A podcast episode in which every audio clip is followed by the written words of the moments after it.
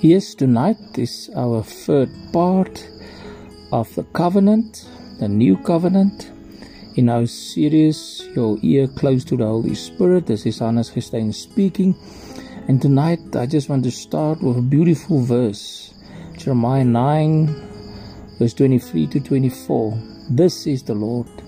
Let not the wise man boast in his wisdom, let not the mighty man boast in his might. Let not the rich man boast in his riches, but let him who boasts boast in this that he understands and knows me, that I am the Lord who practice steadfast love, justice, and righteousness in the earth. For in these things I delight, declares the Lord. Yes, it's not only in these things that the Lord delight, but in the new covenant we see that there's precious promises that the Lord give us so that we can also delight in Him because His word is truth and His promises is steadfast.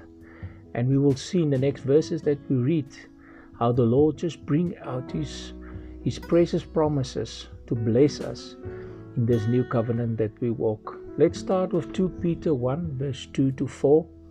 Grace and peace be multiplied to you through the knowledge of God and of Jesus our Lord, according as his divine power has given to us all things that pertain to life and godliness, through the knowledge of him who has called us to glory and virtue, through which he has given to us exceedingly great and precious promises, so that by these you might be partakers of the divine nature, having escaped the corruption that is in the world through lust. And also 2 Corinthians 1:20 as I've just said for all God's promises are yes in him and so through him we can say amen to the glory of God. Every covenant agreement even in the human realm has certain good promises attached. Now the glorious new covenant has all the promises of God attached and they are yeah and amen. In Christ Jesus, these promises are free gifts. They are not earned. They are like the gifts you get as an inheritance from your uncle. You did not earn them. They were freely given because he chose to give them to you. You do not have to do something for these promises to be activated. They are the promises of faith and not of works. And they are simply inherited through the faith and patience like that of Abram. Hebrews 6 verse 11 to 15. The purpose of the promises is so that by these you might be partakers of the divine nature, is that we might become truly holy and godly and kind and compassionate people made in the image of God who is love. The promises are not given for the flesh, but for the spirit, and this is very important. For the flesh profits nothing. John 6, verse 63. It is the spirit that makes alive. The flesh profits nothing. The works that I speak to you are spirit and are life. The promises of God are faith activated spiritual principles that help us to be spirit led Jesus followers who escape the corruption that is in the world through lust. So the promises of God are world renouncing and lust denying. They are the glorious promises of the saints that give hope in the midst of trials and bring the grace and peace of God to bear in the midst of life. Let's look at 2 Peter 1 verse 2 to 4. God's divine power has given us all things that pertain to life and godliness.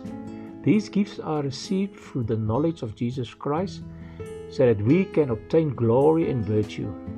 Whatever you require to live a positive, godly Christian life will be supplied through Christ and through the promises of His covenant. Experience seems to contradict this. In the current recession, many ministries are hurting and some are closing.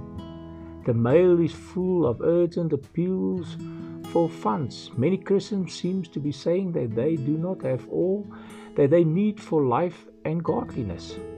On the other hand, I have lived by faith for over 25 years, And I have had many lean times, but there has always been enough for life and godliness. God has seasons of abundance and of pruning, of directing funds, then of redirecting them. And from time to time, God brings us back to holy simplicity. It is in faith, holy simplicity, holy simplicity, that we find the activation of the precious promises of God. It is as we follow Abram and Joshua that we find the victory. The new covenant is full of gifts for those who follow Christ. Gifts such as eternal life, godliness, and the promises of the Holy Spirit. We press into the experience of those gifts through faith. For instance, we can believe God for more and more joy in the Holy Ghost, or we can be unbelieving and self pitying. We can go to the Bible looking for things to rejoice in, or we can look at our circumstances and find things to be miserable about. We can rejoice in hope, or we can say, I will believe it when I see it. One of the most fundamental promises that we inherit is that of love of God being poured out in our lives. Romans 5, verse 5.